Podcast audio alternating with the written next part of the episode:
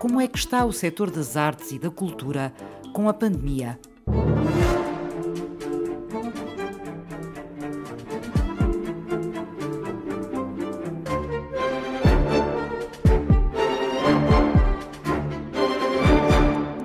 Está tudo um bocadinho como a ministra disse quando apresentou a aquisição de obras para o Estado, que é não vamos falar nisso, vamos tomar o nosso drink ao fim da tarde.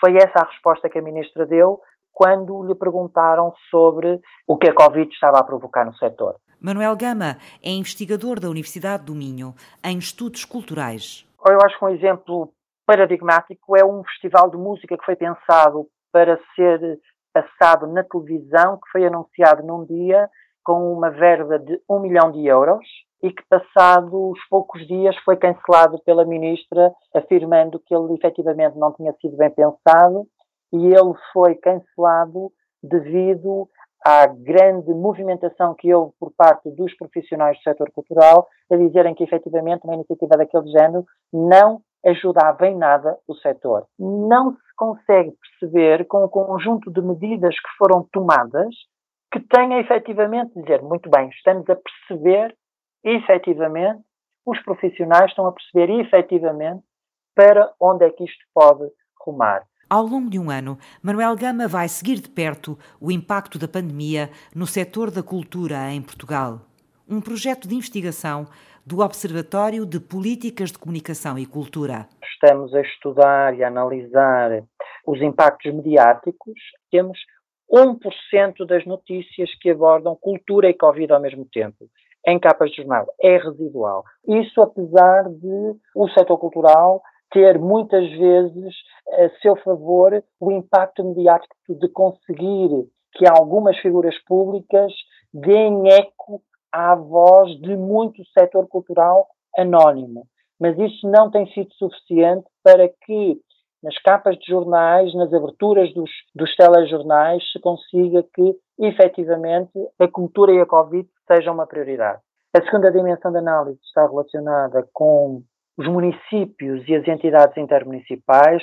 Mais uma vez, os resultados nos estão a revelar que a cultura não é uma prioridade nas políticas culturais à escala local. O que nós verificamos é que, regra geral, as entidades intermunicipais fizeram pouquíssimas referências aos impactos que a Covid-19 estava a ter na cultura. Imagina aí que as sensibilidades sejam diferentes, ou seja, deve haver bons exemplos e maus exemplos, ou não? Há, há bons exemplos que se transformaram em maus exemplos. Lisboa, um bom exemplo quando criou mecanismos para apoiar os profissionais do setor cultural. Linhas de apoio, uma linha de apoio, mas depois o mau exemplo foi como é que isso efetivamente depois foi operacionalizado a certo momento, quando saíram os resultados, percebeu-se que havia quase uma obrigação de os profissionais para receberem uma verba que não era muito significativa, terem quase que dar umas horas de trabalho para a autarquia nessa, nessa matéria. Essa medida depois uh, voltou-se atrás.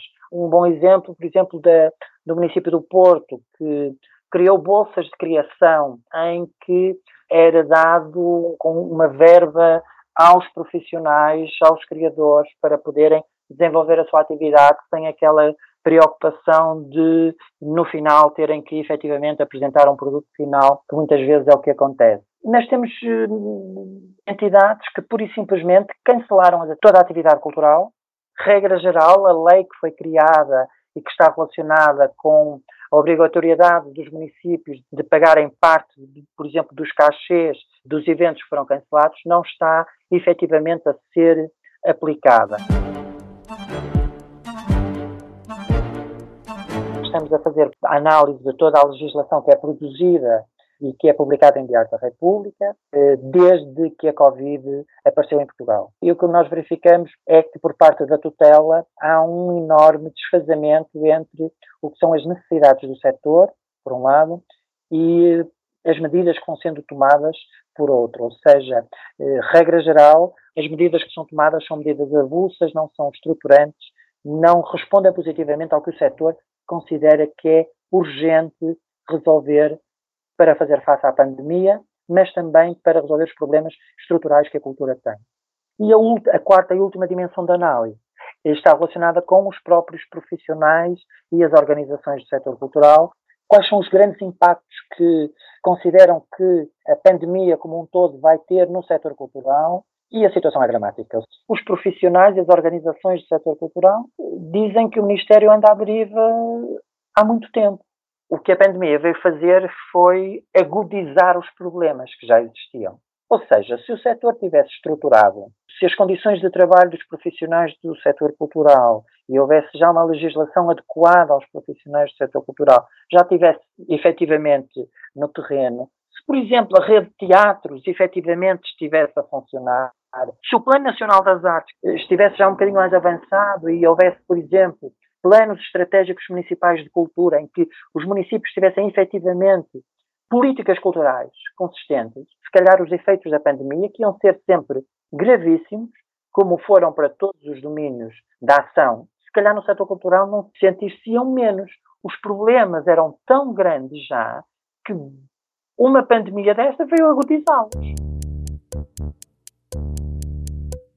Ministério da Cultura, autarquias locais, comunidades intermunicipais, direções regionais de cultura, os diferentes organismos do Ministério da Cultura, profissionais e organizações do setor cultural têm que urgentemente e de forma consistente e consequente juntar-se à volta de várias mesas e pensar estrategicamente a cultura até 2030. Se não se pensar políticas culturais até 2030, já vamos estar daqui a cinco anos a conversar sobre os mesmos problemas e o problema não foi da Covid, mas foi do subfinanciamento do setor cultural, da crise económica. Tem que se pensar política cultural a sério, a 10 anos.